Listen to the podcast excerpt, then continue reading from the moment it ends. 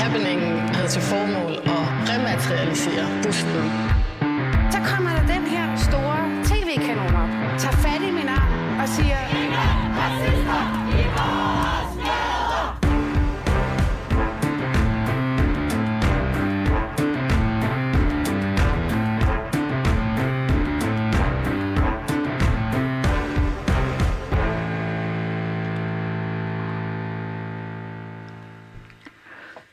Velkommen til Baby og Boomer. Vi skal lige afspille et klip for jer øh, derude. Øhm, Fra i dag kan man opleve noget usædvanlig skulptur på museet Køn, der er tale om en ammende mand. Det er noget, der har vagt harme på de sociale medier, men ifølge museet selv, så er der brug for, at vi udfordrer vores opfattelse af maskulinitet. Det ser lidt akavet ud. Det er jo normalt en kvinde, der ammer ja, en 3,5 meter høj skulptur af en ammende mand blev indvidet på Køn Gender Museum Danmark i hjertet af Aarhus sidste uge onsdag. Og det har affødt glødende kommentarer fra de sædvanlige selvantændende håndlingspyromaner, som vi her kunne høre indledningsvis fra klippet fra TV2 Østjylland.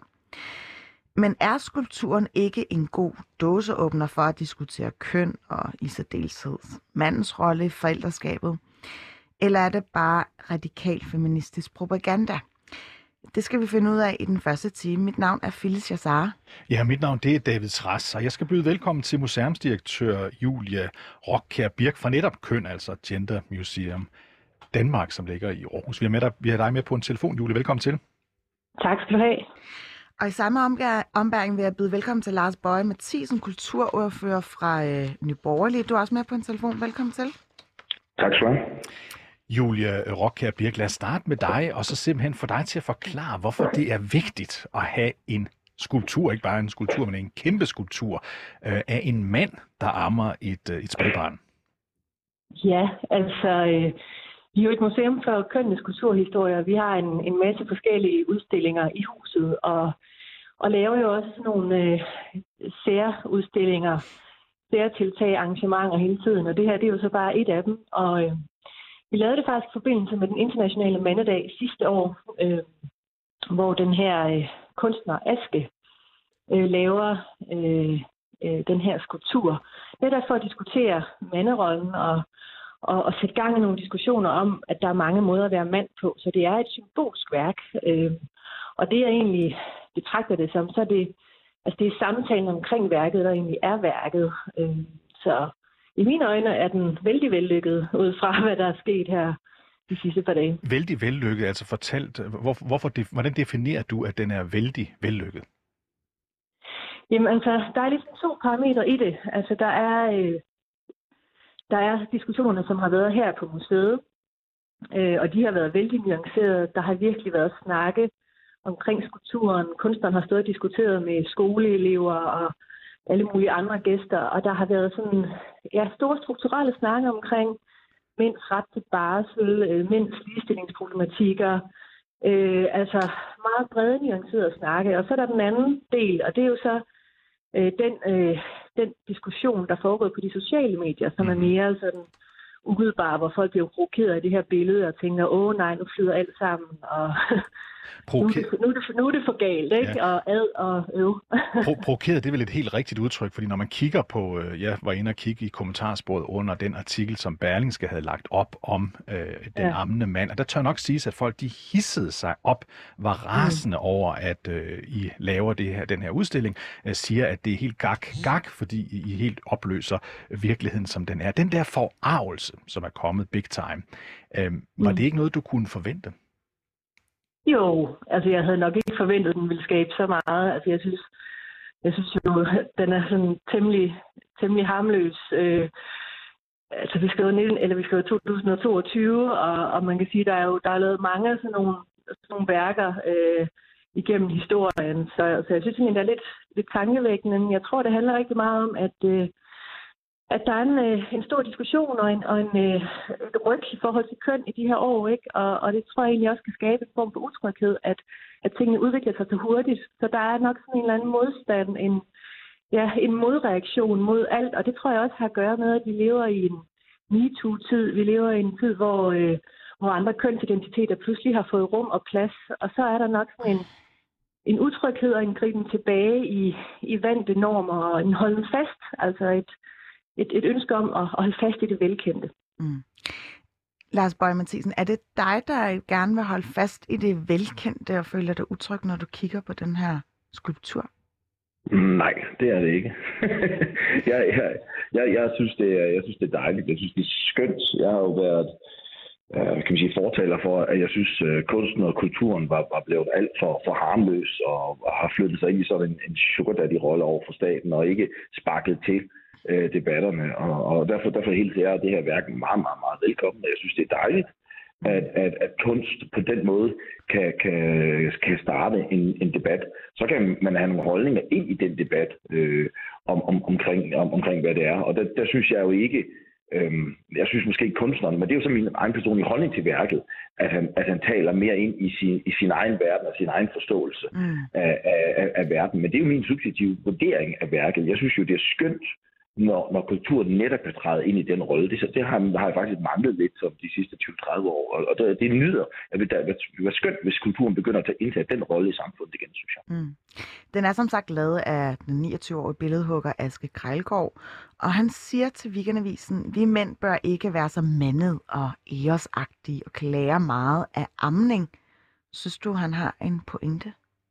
Nej, nej, og det, og, det, og, det, er jo det, jeg gerne vil diskutere. Det er jo skønt, at vi kommer til at diskutere øh, manderoller og, og kønsroller. Fordi at, at det, i dag vil det jo nærmest være, være, være mere provokerende, hvis han tegnede en, en mand, som stod øh, maskulint og beskyttede øh, sin familie og måske sit land. Altså, det, det, det, det, vil jo, det, der vil være det politiske ukorrekte i dag, det han tegner der, det er jo i, i, i mange steder, i hvert fald i den verden, som, som, som, som, som vi også som kulturordfører ofte bevæger os i, altså i kulturverden, jamen så taler han jo ind i sin, sin egen verden, og den forståelse, som folk har i den verden, øh, hvor, hvor han måske faktisk bekræfter sig selv og deres forståelse i det. Øh, og jeg tror også, at, at det er så det i det brud, der så sker, at når man kommer ud og snakker med, med nogen på, på gaden, så siger de, jamen hold nu op, øh, øh, sådan ser de ikke. Altså jeg personligt, jeg bliver ikke udfordret i min manderolle af at se øh, se, se sådan en skulptur. Og jeg, og jeg synes faktisk lidt, øh, jeg synes titlen på den, øh, Agape, bliver sådan lidt misvisende i forhold til, hvad man nu siger har været har været, været øh, kan man sige, formålet med det. Øh, altså, Gabe kommer fra, fra den, den græske måde, og en af de fire mm. græske måder at se, se kærlighed på. Og, og der synes jeg måske, at, det er, at der er en brudfase i, at, at, det, at det bliver så lidt tvetydigt, hvad der er i det. Men, men det er jo bare min, min holdning til det. Så du mener faktisk, at hvis han har lavet en arketypisk øh, skulptur, som vi kender den øh, fra antikken for eksempel, Øh, altså, hvis han har ligesom havde portrætteret en meget maskulin øh, skulptur, så havde det været mere tabuiseret. I, i, ja, altså, i, uh, jeg ved ikke, altså, det kommer an på, hvordan den er blevet lavet. Altså, altså det, jeg ved ikke, om den har, har lavet det samme, samme debat, det samme provokerende. Det, det vil jo være kontrafaktisk at begynde. Og, mm. og, og, og det, men, men, men jeg mener ikke, at den manderolle, som han prøver at portrættere, at, at det er sådan en, en, en, en, en nytænkning. Det er, jo, det er jo det, som kan man sige, den, den nyfeministiske bevægelse, og hvad kan man kalde vogue-kultur, eller alt muligt andet, har været fortaler for. Og det er jo ligesom det, den, som der er blevet øh, promoveret igennem de sidste, de sidste 12-15 år. Og jeg tror faktisk, det er en anden manderolle, der er under pres øh, i, i, i dag, end den, som han portrætterer der. Julie, øhm, hvad har målet været med den her skulptur? Har det altså hvad selve, hvad skal jeg sige, målet, at man skal starte en samtale om køn, eller er den bare lavet til at provokere? Altså, øh, museets vision, det er at være dialogskaber omkring kønnets betydning. Så samtalen er virkelig alfa og omega for os. Øh, men jeg synes, at man skal huske, at, at, at kunst og kultur, det er jo det, der altid historisk har, øh, har brudt nogle grænser for, hvordan vi tænker verden på. Altså, og jeg ser egentlig også den her skulptur som en form for systemkritik. Øh, og, øh, og vi kan jo se, at, at der er flere og flere mandegrupper, der popper op. Altså Dansk Mandesamfund blev stiftet for godt et år siden. Øh, netop i erkendelse af, at, at vi er nødt til at kigge mere på manden som køn. Altså vi er nødt til at kigge på kvinden som køn. Men, men, men mænd oplever rigtig, rigtig mange øh, hvad kan man sige, kønsrelaterede udfordringer, så derfor skal vi dykke ned i, men hvad, hvad er det for nogle stereotyper, der er omkring manden? Hvad er det for nogle forventninger, som som mænd helt åbenlyst har svært ved at, og, og øh, efter, efterkomme. Ikke? Altså, de ser store problemer med, med, med mænds øh, misbrugsproblemer, mænd, øh, mænds selvmordsrater er tårnhøje i forhold til kvinders. Øh, altså, der, der er nogle ting, som er, der, som er, er kønnet. Og, og det er noget, vi diskuterer her på museet, og det er faktisk noget, som den her skulptur også har været i gang sætter af. Og, og, og det er altså et ønske også fra kunstnerens side at, at prøve at komme omkring, jamen der er mange måder at være mand på, og der er mænd, der oplever et pres i forhold til, jamen, at, at de måske ikke bliver anerkendt som lige så meget forældre, som kvinder gør, øh, og at, at, at sårbarhed, øh, ømhed er, er, er ting, som, som kan være svært at udleve som mand. Altså mm. det, det ved vi fra vores debatter her på stedet, og, og jeg er helt klar over, at hvis man går ud på gaden, jamen, så, så er det jo ikke nødvendigvis et generelt billede, men der er det jo bare kunstens rolle at, at rykke ting. Ikke? Og, og det kan man kalde vogue eller ej, men altså wokeness, det har jo altid eksisteret. Der har altid været nogen, der ligesom øh, pressede den lidt ud. Ikke? Og jeg kan godt forstå, at det kan virke som provokation, eller, eller ja, det, det, er jo ikke, det er jo ikke norm. Nej, det er netop det enormt kritiske i det, og det er det, der rykker os. Og det synes jeg, det synes jeg sgu meget godt, og jeg synes, mm. at altså, jeg byder alt debatten velkommen, også alt, alt den negativitet, der har været, fordi uanset hvad, hele tiden, så kommer der nogle flere nuancer ind, og fra fra min stol, så øh, jo mere vi taler om, om hvad den betyder, jo bedre. Mm. Men Julie, det her med at vise en amne mand øh, i form af det her værk, jeg tænker på, fratager man ikke også noget for kvinden, altså som altid har været den primære forsyningskilde til spædbørn? I hed jo også engang Kvindemuseet. Der er jo ikke nogen, der siger, at, øh, at mænd skal til at være kvinder her. Det her det er et symbolsk værk. Og jeg synes, det er en forkert præmis, eller det er en fejlslutning, når man netop kigger på køn på den måde, at hvis man giver plads til andre roller og andre kønsidentiteter på den sags skyld, ikke fordi det er det, den her skulptur handler om, men så er det som om, der er en eller anden idé om, at så tager det noget fra noget andet. Lidt ligesom med vores navneskifte, ja, at fordi vi øh, savner bredere, at så tager det noget fra, fra kvinden. Altså øh, køn og identitet, det er, jeg plejer at sige det her med, det er ikke en lavkage. Altså der er stykker nok til alle. Øh, og lurer mig, om ikke den store majoritet, altså kvindemand, nok skal overleve. Det er trods alt den helt klare, stærke norm i samfundet. Bare fordi vi, vi giver rum og plads til det, der altså findes som et faktum, nemlig andre kønsidentiteter og måder at være på, det tager ikke noget fra, fra nogen. Lars Bøge Mathisen, du er jo kulturordfører for øh, Nye Borgerlige, og så bor du i Aarhus. Når du går forbi øh, museet Køn her, og du måske øh, kommer forbi sammen med nogle børn, der ser den her store statue øh, af en ammende mand. Øh, hvad så, hvis børnene spørger dig, øh, kan en mand amme? Hvad svarer du så? Øh, så vil jeg sige nej. at, det, at, det, at det, det, det, kan, det kan en mand ikke, men det kan en, en, en kvinde. Så, så, så den diskussion, der går i gang der, når, når, når børn ser sådan et kunstværk, der tænker du ikke, at, øh, at det er meget svært at føre den hen til de diskussioner, som Julie Rock her Birk gerne vil have, nemlig almindelige diskussioner om manderollen, om selvmordsrater blandt mænd, om større depressionsgrad øh, blandt mænd. Synes du, synes du, man godt kan føre den derhen med det kunstværk? Øh, altså, jeg tror, at den, den dialog, man vil have med, med sit barn, vil være en helt anden dialog, end den du vil have med de voksne. Mm. Al, altså, altså jeg, jeg, jeg, min, min datter på, på den hun vil nok synes til mig, det er mærkeligt, man kan se hans bryster og tissemand på samme tid. Ikke? uh, og, men, men den dialog, man, man vil have som, som, som voksen, der vil jeg sige, at, at, at at sige, at man ikke åbner op for en debat omkring kønsidentitet også på den her, det mener jeg absolut, man gør, mm. netop ved at portrættere manden med et, et sæt, sæt bryster. Øh, eller, ellers skulle man jo have lagt barnet ind ved ham øh, og, og vise hans, øh, hans ømhed og hans, hans nærvær og hans tæthed ved barnet, uden at, og, og kan man sige, udforsker selve kønsidentiteten. Kan du... Fordi, fordi at, jeg jo ikke, jeg kan jo godt se, at det brud er med den moderne mand og alt muligt andet, barselsdebat og alt muligt andet. Men, men, men det havde man jo ikke haft behov for at gøre øh, samtidig med, at man putter et par kvindelige bryster, jeg tror det er faktisk hans egen kærestes bryster, han har 3D-dimensioneret ind, altså øh, spændende kunstnerisk at gøre det på den måde. Men, men, men, men det havde man ikke behøvet for, hvis man ikke også ville rejse noget omkring kønsdebatten. Det er fuldstændig fair, hvis det er det, man vil, men, men hvis man så bagefter siger, at det ikke var det, der var intentionen, så bliver jeg sådan lidt, ah, øh, så skulle man nok ikke have, have, have gjort det på, på, på den måde, som gør. Men jeg synes, det er fint, at man også rejser den debat med kønsidentitet. Man skal bare stå ved det. Kan du forstå, øh, Lars Bøje, hvorfor der er så mange alligevel, der reagerer så voldsomt øh, på det? Nu spillede vi lige her i starten af vores indslag et klip fra TV2 Østjylland, hvor hvad der lyder som en ældre mand øh, siger i, i klippet, at, øh, at han synes, det er noget mærkeligt noget. Kan du forstå dem, der siger, at det her det er noget mærkeligt noget? Jo, for det er det jo også. altså, altså, altså man, der er jo også en umiddelbar reaktion på, når man ser noget, som, som, som ikke er normalitet. Øh, og, og, og så vil den umiddelbare bemærkning jo være, jamen, men, men, det er jo mærkeligt noget. Jeg tror jo også, at, at folk, øh, det er jo heller ikke alt, hvad vi opfatter og vi ser i vores dagligdag, som vi sætter os ned og laver en nuancering forhold til. Altså nogle ting er jo bare den, det, det umiddelbare. Og, og, og min umiddelbare reaktion vil jeg sige også, jamen, altså, det er da, det er da noget mærkeligt noget. Og så vil jeg ikke, øh, i, jeg vil ikke i min hverdag måske øh, tænke mere over det, medmindre det er et værk, jeg går ind og, og, og, og prøver på at analysere og forholde mig til. Mm. Så, så, så det, det forstår jeg godt. Og så skal man jo også bare huske, at, at, at på, på de sociale medier i den verden, der er det jo, der er det jo, der er det jo tit en, en, en, en, en flyvsk verden, hvor du på, på 15 sekunder forholder dig til noget, og så er du videre til den, så har du scrollet videre til det næste. Mm.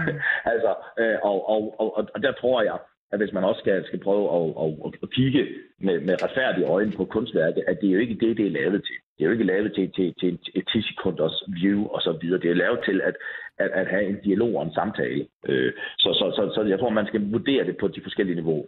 Mm. Men bund ærligt, Lars øh, Bøge Mathisen, øhm, nu spørger jeg bare en nysgerrighed. Vil det ikke være en befrielse, hvis mænd også kunne amme?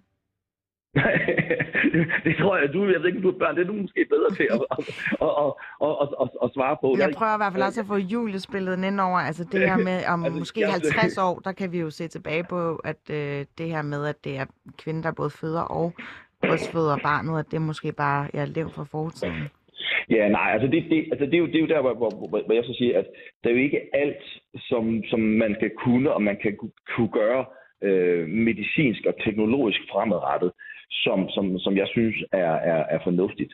Altså, altså øh, der, der er jo også noget, noget, noget historie, der er noget etik i at, at bevare øh, kønnene, øh, som, som de to forskellige køn så er, som vi har haft i, i, i, i gennem, gennem millioner af år. Øh, der er ikke noget unormalt i, at at, at køn på den måde øh, udvikler sig. Det ser man jo på en lang række raser, øh, og, altså for, i, dyremiljøet og alt muligt andet. Øh, så, så det vil være mærkeligt, at hvis vi som homo sapiens skulle være det eneste, som ikke på det område også skulle, skulle gå igennem en, en evolution på en eller anden måde. Men derfra så til at, at det går ind af noget, man, man medicinsk, altså fordi vi har teknologien til at kunne gøre det. Øh, det, det mener jeg, jeg, jeg mener ikke. Jeg, jeg synes, der er en, en stærk værdi i at der er en, en forskel på, på, på mænd og kvinder. Og, og, og min tese, min påstand er, når du går ud i, i, i hverdagen og dagligdagen, og måske ikke lige at gå rundt omkring det her kunstneriske miljø, um, så finder øh, rigtig, rigtig mange øh, en stor fornøjelse i, at der er en forskel mellem mænd og kvinder. Og jeg hører faktisk rigtig mange kvinder, som, som, som savner den lidt mere øh, maskuline, øh, moderne mand, øh, i, i dag, hvor, hvor det er ved at blive sådan lidt, lidt, lidt lunken havregrød det hele. Lars Bøge, for nylig da øh, så vi jo en scene inde i Folketingssalen, hvor Pernille Skipper fra Enhedslisten øh, blev bortvist, fordi hun øh, ville amme sit barn inde i Folketingssalen. Kunne du forestille dig, kunne du forestille dig, Lars Bøge, at du eller en anden mand øh, ville tage sit barn med ind i i, øh, i, i Folketingssalen og arme det, fordi nu siger du, det kan en mand ikke, men, men, men jeg læste en artikel i videnskab.dk, der siger, det kan en mand måske godt, og om ikke ret lang tid kan vi måske hormonbehandle en mand, således at han rent faktisk kan arme øh, et ja, barn. og det, det, det, det, det er jo nemlig det, man kan, og, og, og det er jo der, jeg siger, at der, der er en skillelinje for, at bare fordi man kan noget medicinsk, behøver ikke, at det er det rigtige, og det, det vi skal gå ned af. Men hvis nu du kunne, hvis nu du kunne, hvis nu du kunne, Lars Bo, vil du så sidde, eller Lars Bøge, undskyld, vil du så sidde inde i, i, i salen og amme dit, uh, dit spædbarn, hvis du kunne? Nej, altså det med kvinden, det, det, var, det, det var, det var med et statement, altså, altså hvor, hun, hvor hun vidste, at at, at, øh, at, hvad hedder hun, øh, det er formand hun sad deroppe, så kunne hun få en Ja. ja, fordi, fordi hun, har, hun tidligere har gjort det over for, for Mette Abelgaard, og det er jo formandens fuldstændig ret i en folketingssag og, og, og, og lede mødet. Og hvis, og, hvis, og hvis hun synes, det er et forstyrrende element, så har, er det formandens 100% ret til at, at bede en person om at gå ud. Og det vidste Pernille Skipper udmærket godt. Så hun søgte jo den konfrontation. Men, men det åbner jo op for, at jeg synes, det er fuldstændig fair. Hvad skal man ellers også tillade at have med i en folketingssag? Altså prøv at høre, vi har jo et rum lige ude bagved hvor, hvor, hvor man kan sidde øh, i privatlivets fred uden for kameraerne, hvor man kunne sidde og, og man kunne sidde og amme, og man kunne have sit barn og alt muligt andet. Og hvis man så lige skulle ind og sige noget i Folketingssalen, så øh, har vi jo masser af gode kollegaer, som også er både mødre og fædre, som vi kan holde øh, det barn i de få minutter. Så det var ikke andet end et politisk statement. Og det fik hun jo så også det ud af, at hun gerne ville. Det gjorde hun. Tak skal du have, Lars øh, Bøje Mathisen, fordi du er med. Jeg vil lige bede øh, vores producer om at ringe Jørtis øh, Forborg op, sådan så vi kan få hende med lige om et øjeblik. En kvinde fra Als, som er meget forarvet over det her øh, mm. kunstværk. I mellemtiden så vil jeg bare lige spørge Julie Rokia Birk om, øh, hvad har ligesom øh, reaktionerne været fra udlandet, hvis der har været nogen? Der, jeg har ikke øh, set nogen reaktioner fra udlandet endnu. Øh, jeg hører gerne om det, hvis der er. Mm. Jeg tænker, jeg lige vil kommentere lidt på, helt, lidt på det der med, hvis mænd kunne arme, og det, og det øh, man siger sådan ud i fremtiden her i diskussionen. Ja. Altså, jeg synes, det er, øh, jeg synes, det er så sjovt, når jeg hører det der med, at, øh, at, at man hævder, at jamen, kvinder og mænd er forskellige. Ja, der er der ikke nogen, der har påstået andet. Øh, så jeg synes igen, det er sådan, at man opstiller sådan en eller anden, et eller andet skræmmebillede på, at åh nej, nu bliver det helt blandet sammen. Det er jo ikke tilfældet. Altså, hvor ser man den trussel henne? Altså, der er nogle ganske få i det her samfund, som er øh, for eksempel transkønnet. Og det er altså en helt, helt reel øh, problematik, en, en kønsidentitet, som, som man bør og skal anerkende. Det er stadigvæk en absolut minoritet, men den kan jo ikke true den her absolute majoritet, og selvfølgelig er kønnene forskellige men vi skal med med have lige muligheder. Mm. Hvor meget har skulpturen egentlig kostet? Øh, jamen, øh, kunstneren har selv stået for produktionsomkostninger. Museet øh, betaler det, der hedder udstillingsvederlag, og det er vi lovpligtigt. Øh, altså, det, det skal vi. Øh, vi får øh, refunderet den øh, udgift øh, fra Slots- og Kulturstyrelsen. Og det er sådan noget, der der bliver gjort hver gang en kunstner øh, udlåner et værk til et museum. Så det, det er sådan set det. Vi har nu fået forbindelse til Jørdis Forborg fra, fra den lille by Guderup, hedder den som end, nede på, øh, på Als. Øh, velkommen til, Jørdis. Tak skal du have. Jørdis, da du så den her historie om, at der skulle stå en ammende mand, en stor statue af en ammende mand, foran øh, køn, øh, Kønsmuseet i, i Aarhus. Der reagerede du meget voldsomt på de sociale medier. Hvad var det, der, der sådan forarvede dig ved det, ved det kunstværk? Ja, men altså for mig skal kunst jo være noget, der er identitetsskabende, eller identitetsudvidende, eller glæde øh, ved sin identitet. Og den her figur, altså hvis du forestiller dig små unge seksuelt forstyrrede drenge kommer og siger, har måske et brændende ønske om at give mænd kunne amme. Øhm, jamen, hvad, hvad gør den så ved drengens identitet?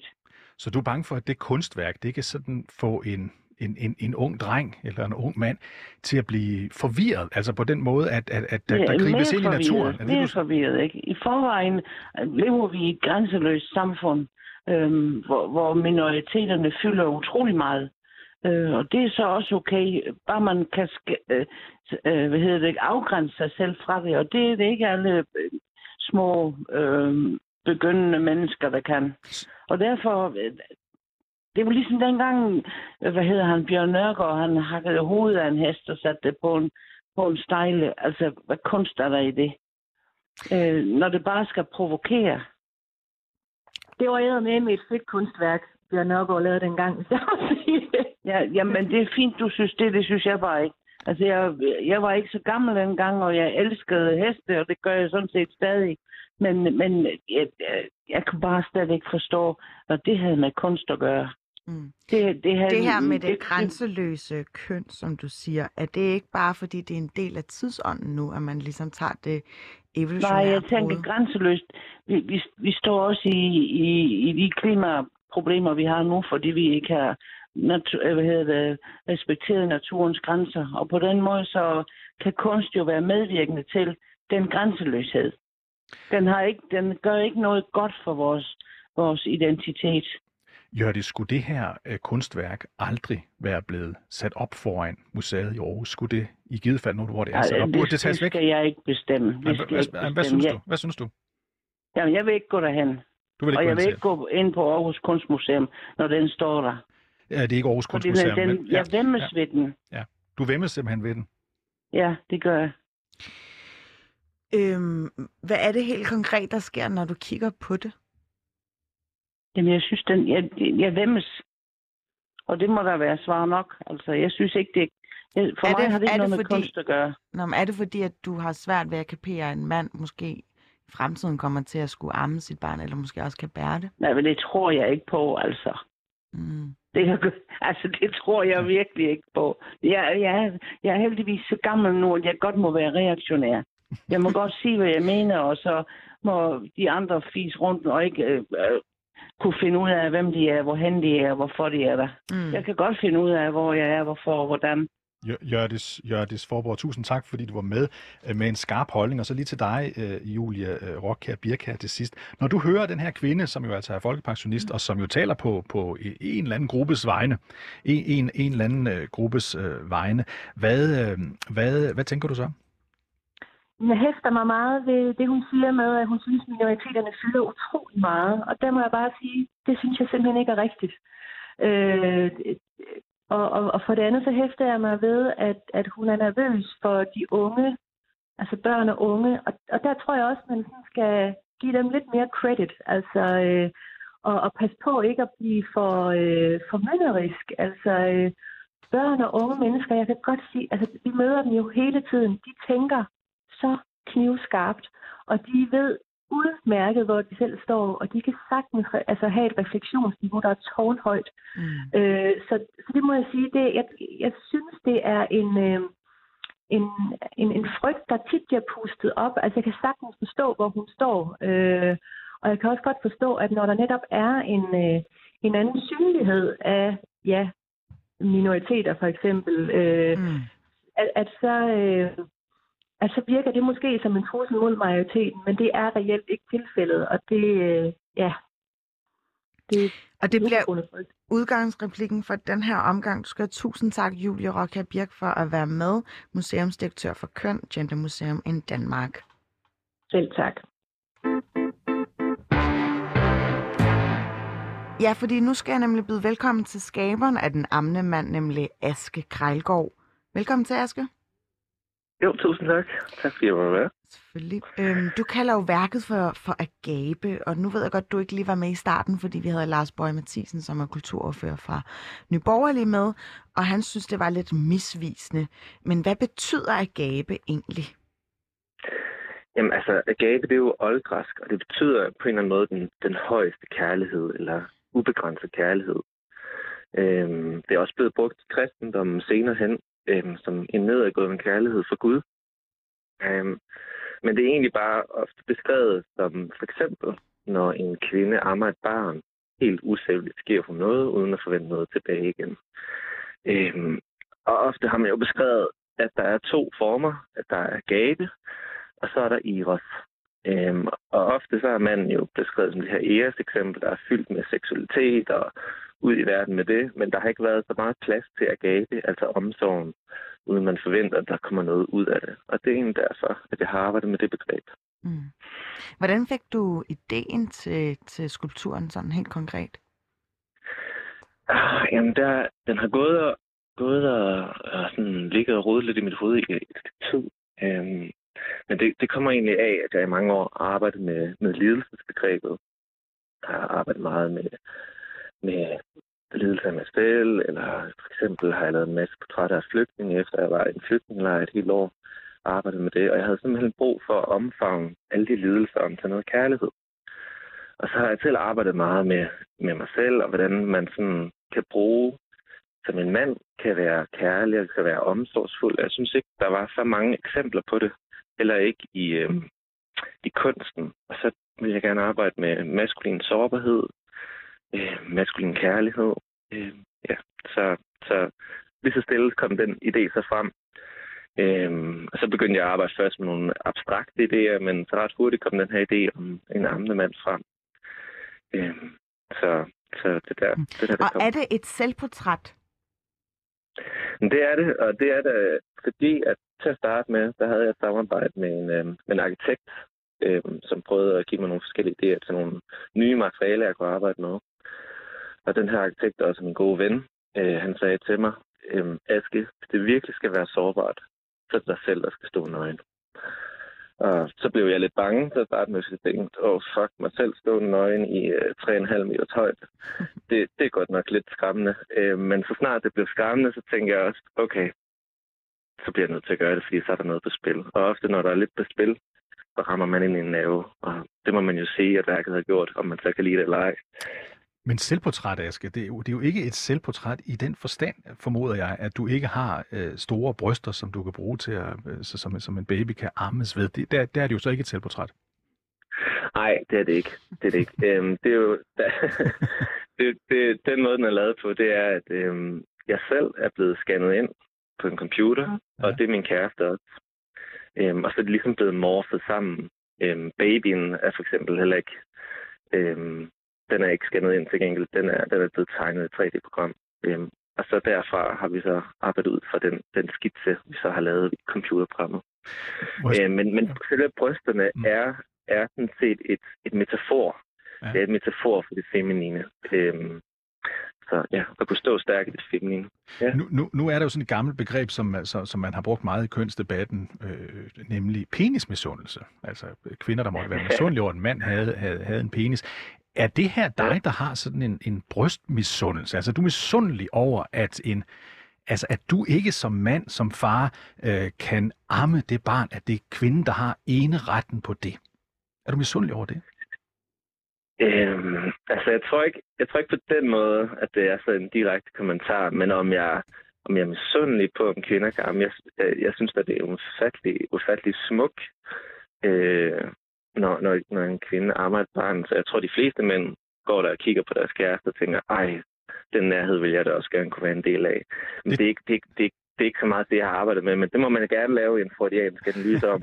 så du er tror, kun du... glad for, hvis vi, hvis vi kommer frem til nogle nye psykologiske termer, hvad det angår. Men det tror, du, tro, tror du virkelig, Aske, at de fleste mænd kigger på deres, øh, altså moren til deres barn, der ammer og tænker, det vil jeg gerne kunne. Jeg vil gerne have den nærhed. Jamen, jeg tror, jo, jeg tror faktisk, at de fleste, de fleste mænd gerne vil have et nærhed med deres barn. Om det, det behøver så ikke lige være selve amningen, men, men den nærhed med deres barn, tror jeg, de fleste gerne vil være en del af. Øhm, og det er, jo den, det er jo både den nærhed, men også, men også den sårbarhed og den, den del af manden, som, som der i mange, mange år jo ikke rigtig har været plads til. Øhm, og der kan jeg bare høre, jeg kan høre på, på mine venner og på jævnaldrende, men faktisk også, altså efter den her skulptur kom rigtig meget i medierne, og, og jeg selv fik et debatindlæg i politikken, så fik jeg jo opkald og mails og sådan noget fra for eksempel 40 øh, iværksættere og sådan noget, der har, der har klippet det her debatindlæg ud af billedet af skulpturen hængt op på deres øh, væg, for sådan, ligesom at minde dem om, at, at øh, de også godt kan være feminine, og det er okay, at de mm. går ind i det. Og unge gymnasieelever, der har, der har bedt deres øh, gymnasielærer om at tage det op og snakke om det. Sådan, så det rammer rimelig bredt, synes jeg. Mm. Øhm, om, det, om et ønske om, om sårbarhed og nærhed, øh, også med ens børn. Ikke? Mm. Hvad er du egentlig allermest glad for? Er det værket i sig selv, eller er det den debat, som det har affødt? Åh, oh, det ved jeg sgu ikke. Øhm, jeg er meget, meget glad for værket, for det er et, altså som jeg sagde før, så jeg har virkelig lavet kærlighed.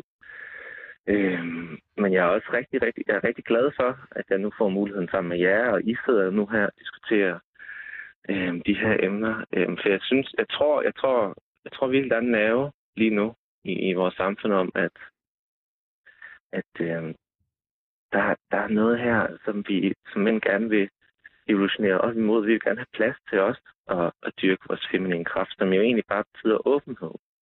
Ikke, der er ikke så meget til det. handler ikke om en farve, det handler ikke om tøj, det handler egentlig bare om feminitet betyder åbenhed.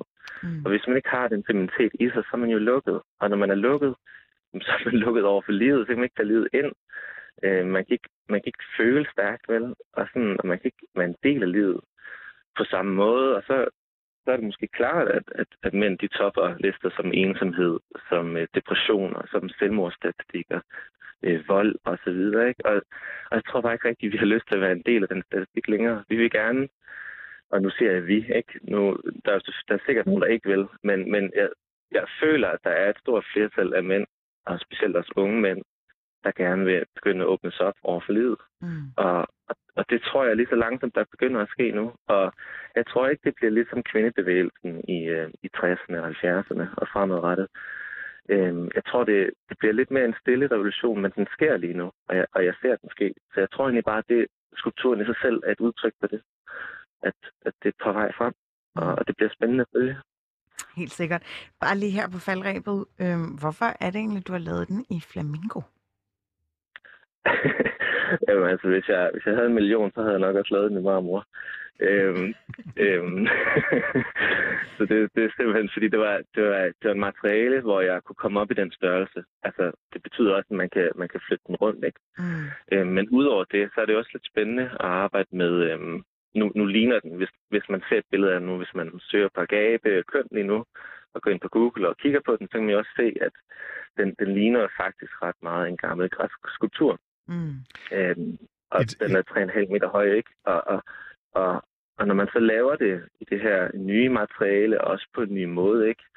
Jamen, det er på en eller anden måde en nytænkning af nogle gamle idealer. Bare lige et hurtigt spørgsmål. Jeg synes, du siger, at den kan flyttes rundt. Kan vi regne med, at øh, andre folk end dem, der bor i Aarhus eller kommer til Aarhus, vil kunne se din øh, ammende mand rundt omkring i landet? Det håber jeg da stærkt på. Altså, den kommer til at stå frem til juli på køn, og deraf så har jeg allerede forespørgsel andre steder fra, så jeg håber meget kraftigt, at det kan blive en sammenstald starter andre steder i landet også. Øhm, Så ja, det, det, tænker jeg. Det tænker jeg helt klart. Mm.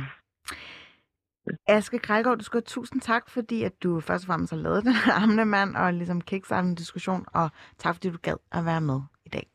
Jamen selv tak. Kan I have en rigtig god dag. I lige måde. I Lige måde. Tak.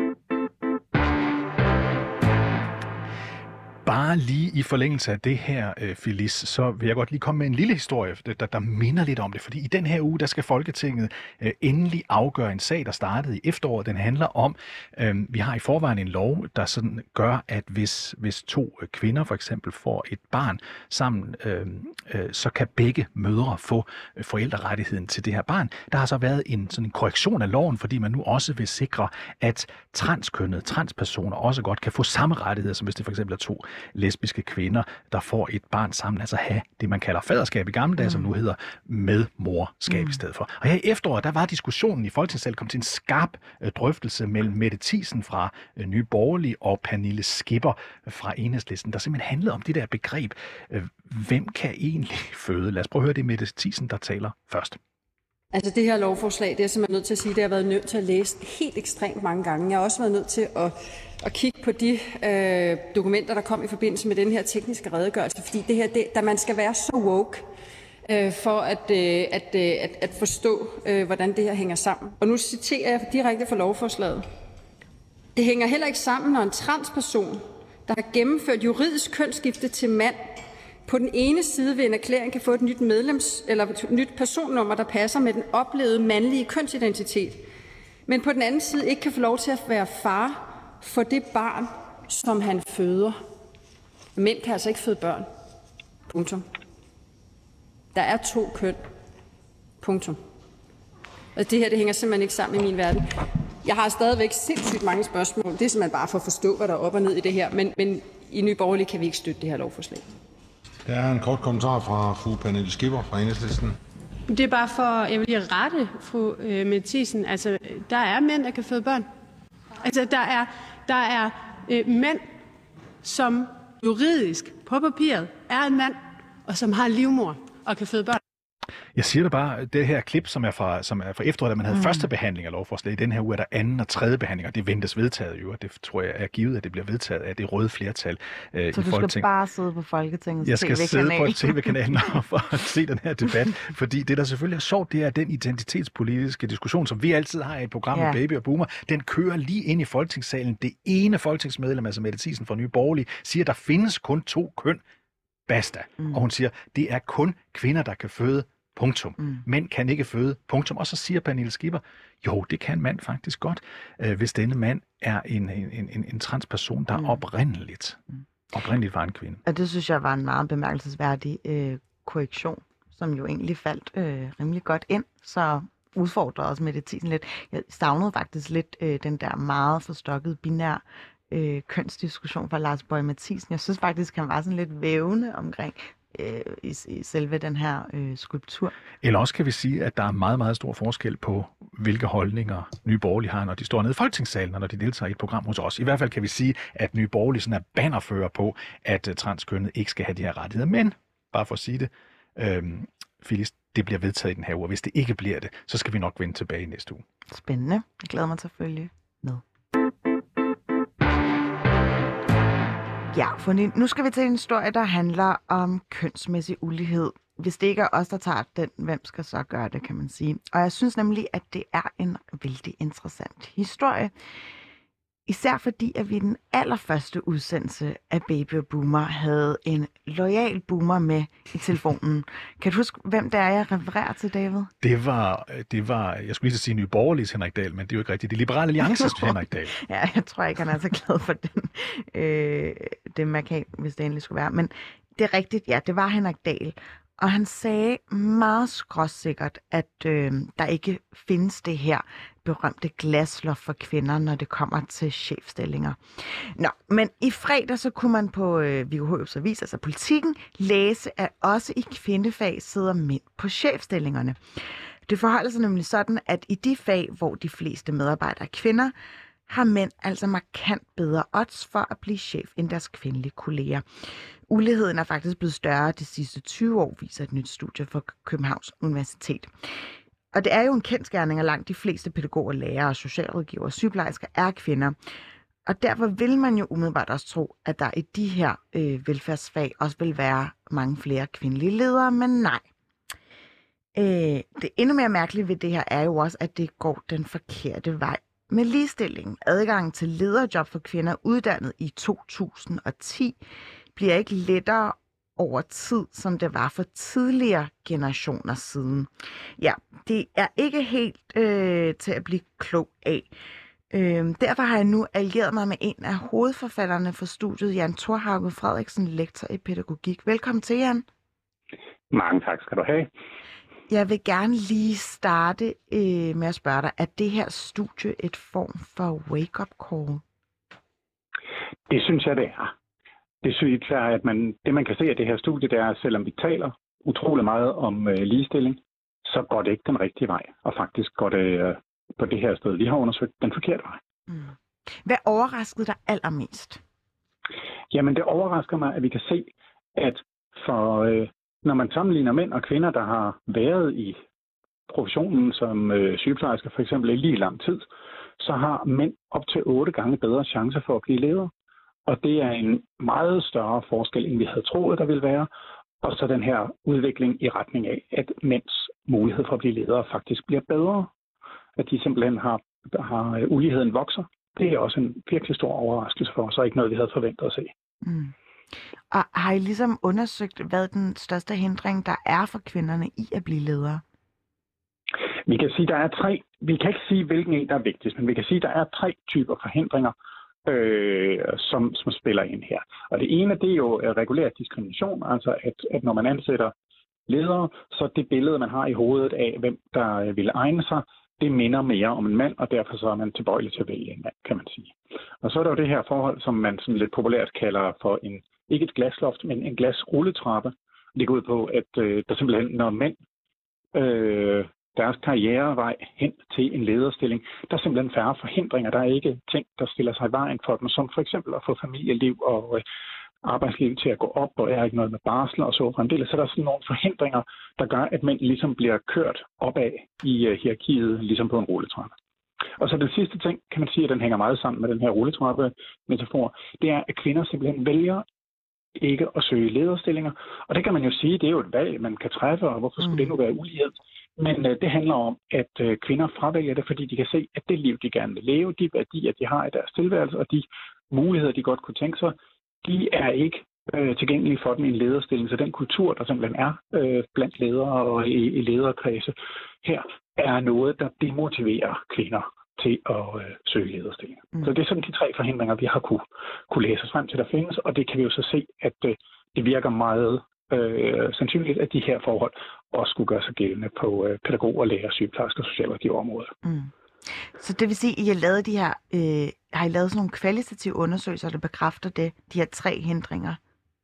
Nej, det er, øh, det er et, øh, det vi har lavet er et rent kvantitativt studie af, øh, hvad hedder det, pædagoger og øh, så videre, uddannet de sidste 40 år.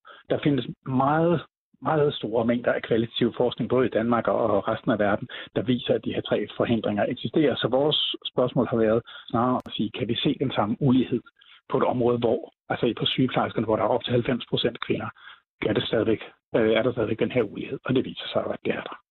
Jan Thorhauke, en ting, jeg ikke helt forstår, når du siger, det her det bliver ved med at være sådan, muligvis forstår jeg det godt, men, øh, men har bare alligevel svært ved at kapere det, det er, jeg er 54 år gammel. Jeg vil bare sige, da jeg gik i skole eller børnehave, øh, nej, da jeg gik i skole, der var alle skoleinspektører, jeg overhovedet nogensinde så, var en mand.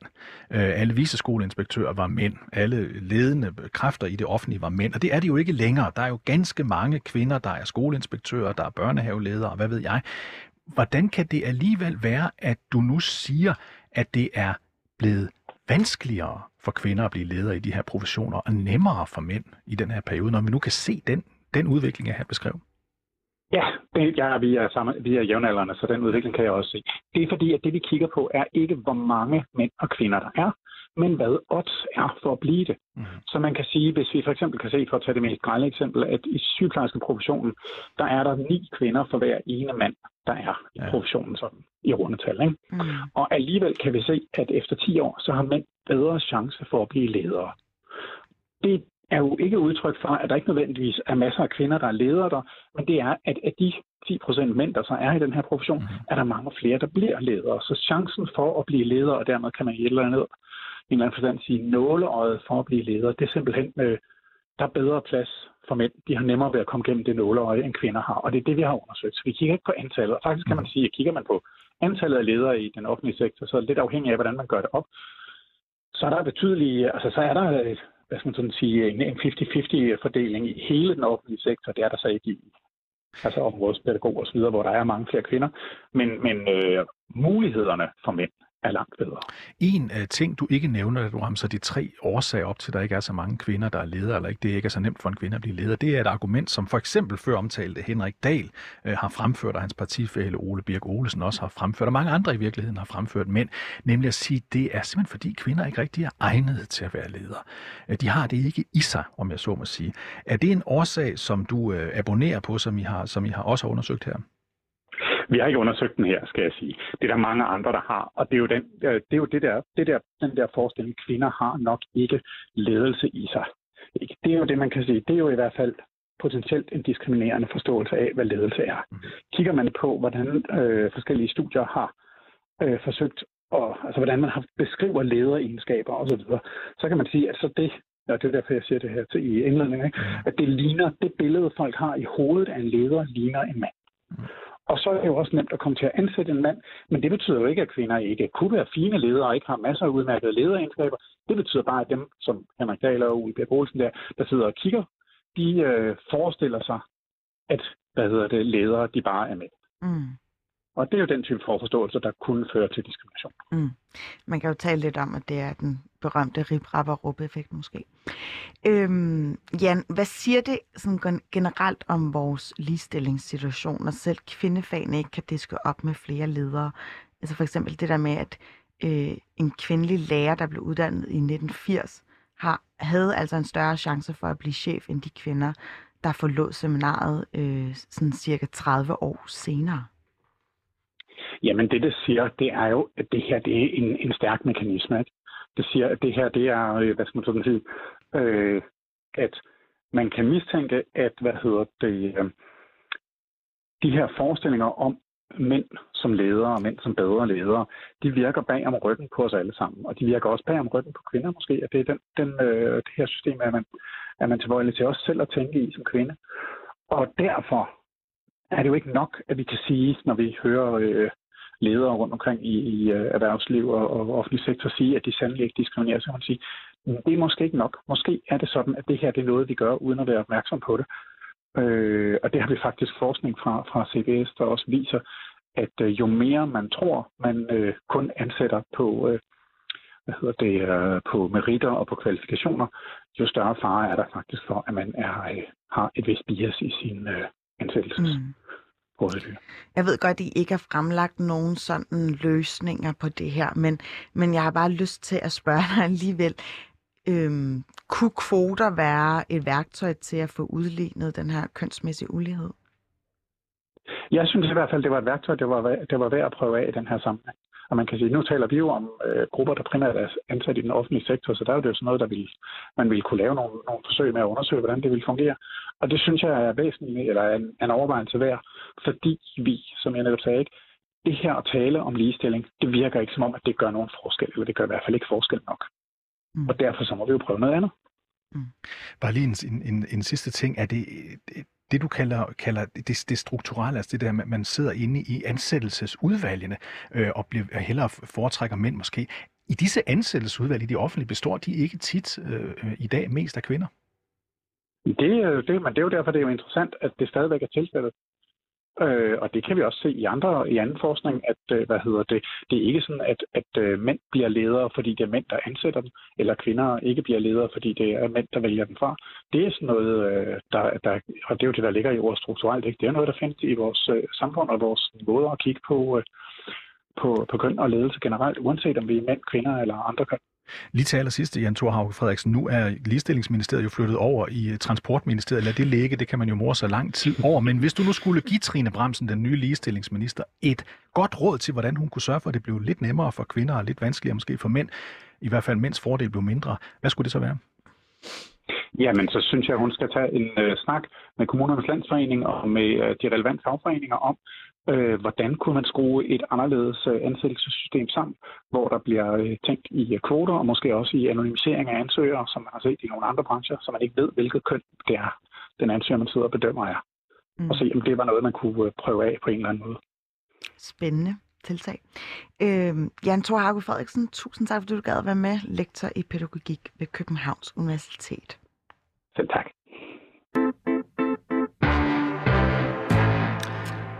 Ret spændende. Felice, det synes jeg. god historie, du havde med der. Tak. Øh, jeg synes, det er, jeg synes, det er super interessant, at vi har den, øh, den virkelighed, at, at selv i sygeplejefaget, som jeg synes faktisk var det mest øh, voldsomme, han sagde, 9 ud af 10 er kvinder, og alligevel så er det meget, meget nemmere, otte gange så nemt for en mandlig sygeplejerske at blive leder i sygeplejefaget, ja. end det er for en mand. End det er for ja, en kvinde. Det, altså, jeg synes jo egentlig, vi skulle have ringet Henrik Dahl op og ligesom at høre en, en reaktion fra hans side. Om, han tror, jeg tror, han umiddelbart vil sige noget omkring, at jamen, det er også fordi, at kvinder heller ikke har ambitionsniveauet til at blive leder, eller heller vil være deltidsansat. Og det kan man jo godt se i statistikker, mm. der er rigtig mange sygeplejersker, som går ned i tid. Vi kan også sige, at uh, hans parti, Liberal Alliance, jo er et af de partier, uh, der har en mand som leder, og aldrig haft en kvinde. Vi har faktisk i dag flere kvindelige partiledere, end vi har mm. mandlige partiledere. Mm. Og statsministeren, hvad man jo må sige at være at række ud over efter den ultimative magt, hun mm. har i hvert fald det i sig. Mm. Det var lækkert lige at få en, en omgang dejlig mansplaining, men vi skal jo hoppe hastigt videre til anden time, fordi, men inden nyhederne går på, så skal vi jo selvfølgelig lige sige tak til vores gæster for den her første time, Julie Rockjær Birk, museumsdirektør på Køn i Aarhus, og Lars Bøge Mathisen, kulturfører for Nyborgerlige. Så havde vi også billedkunstner Aske Jonathan Krejlgaard med, han var meget interessant, og så selvfølgelig også Jan Torgaard øh, Thorhauge undskyld, Frederiksen, lektor i pædagogik ved Københavns Universitet. I redaktionen der sidder du, David Træs, og mig, Felicia Sara, og vi har også en redaktør på, som hedder Julie Krav. Husk, at du kan lytte til Baby og Boomer via alle podcast-tjenester og abonnere, så der altid ligger et afsnit klar til at blive lyttet igennem, hvis du altså lige missede vores liveudsendelse her. Øh, mit navn er Phyllis Jassar, og min medvært hedder David Tras. Øh, tak for nu.